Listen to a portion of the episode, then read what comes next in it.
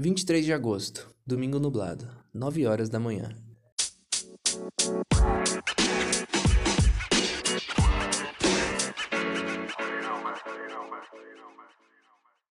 Tudo a se comemorar, ou talvez nada. Dividir meu aniversário com um dos maiores astros do basquete, que se foi tão cedo, passou a ser mais triste para mim, humilde admirador das cestinhas.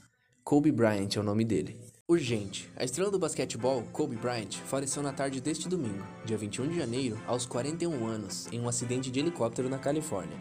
Gianna, sua filha de 13 anos, também morreu na tragédia, dizia o repórter na TV. Não me esqueço nenhuma palavra, nem mesmo com o passo de sua respiração ao dar a notícia enquanto meus batimentos cardíacos aceleravam prontamente ao ouvir tal fato. Choque. Paro. Retorno à minha realidade, mão suando, olhar fixo e meus pequenos pés prontos para saltar. Sem bolo ou velas, só eu e a laranjinha em busca do ar. É assim que boto para fora o misto de sentimentos do 23 de agosto, dia do meu aniversário, desde o 21 de janeiro de 2020, o dia da morte do Kobe. O apito soa, dou um giro e num instante como se fosse uma dança, minhas mãos guiam o quicar da bola no chão, seguindo meus passos. Me sinto invencível. As linhas da quadra me levam até ela, e cá estou, na zona do garrafão. Sinto um impulso como se fosse um trampolim para a cesta. Nada nem ninguém pode me pedir de arremessar. Vai tomar café, garoto. Aposto que nem escovou os dentes ainda. Só pensa em cesta, cesta, cesta. Que susto, pensei. Ele conseguiu. Com sua buzina alarmante, meu avô me impediu de fazer o mais belo arremesso. Poxa, avô, nem um parabéns, pensei comigo. Tudo bem, eu não ligo para aniversários. Mas estou no jogo. Abaixei a cabeça e corri para o começo da quadra. Meu tempo estava acabando. Sexta! Gritei ofegante. Que sensação! Sempre me lembro dele.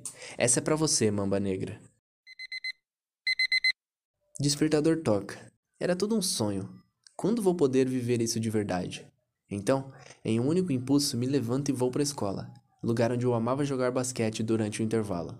Chegando lá, senti uma mistura de tristeza e ansiedade, pois não era fácil ver a quadra quebrada, o aro caído e a bola furada.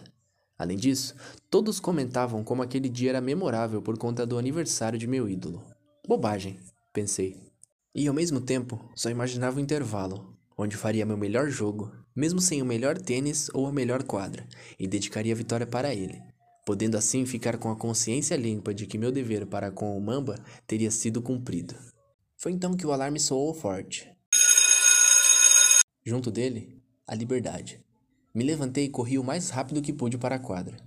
Encontrei outras duas pessoas que eram desconhecidas até então, mas a magia do basquete é isso. Você vê a pessoa pela primeira vez, joga um X1 e sai parecendo que conhecia aquela pessoa há anos. Driblando a realidade, brincamos de ser astros entre linhas. Fiz da tabela e do aro torto meu maior objetivo. Os adversários aqui não eram meus colegas e sim os buracos grandes no meio do caminho. Mas jogamos do mesmo jeito, fingindo que estamos no Staples Center, onde Kobe fez história pelo Los Angeles Lakers. Arremessei um lance livre perfeito e junto deles todos gritaram. A laranjinha foi direto sem nem tocar no aro, com passos para a direita e com o um marcador bem perto, eu o vi dançando nos mesmos passos que eu. Passei rapidamente para a esquerda e fiz uma bandeja. Com isso, gritei bem alto: Quem é o próximo? Um jovem alto, que devia ter o triplo da minha idade, apareceu. Começamos a partida e eu fiquei batendo bola olhando fixamente em seus olhos, só esperando um vacilo. Coisa que ele não fazia. O tempo se passou e eu bati a bola de um lado para o outro na zona do garrafão, quando de repente vi a inspetora chegando perto da quadra para apanhar a bola e finalizar o intervalo. Nesse instante, parei, respirei e pensei: essa é para você, Kobe. Fingi ir para a esquerda e fui para a direita. Ele me acompanhou como se soubesse o que faria, mas mesmo assim arremessei. Após o arremesso, todos se calaram, pois a bola bateu no aro, girou e quando a inspetora abriu o portão, ela caiu. Bingo! Bem na hora.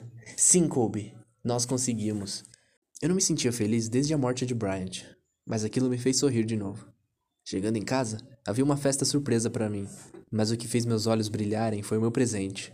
Era ela, a camisa 24 do Mamba Negra.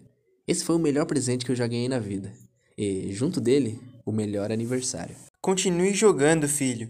É só o começo. Pela primeira vez, a vida estava ao meu favor no jogo. Até o final da partida, sei que posso chegar lá. E com meu avô torcendo por mim na arquibancada, foi aí que eu percebi. Meu avô também é meu ídolo.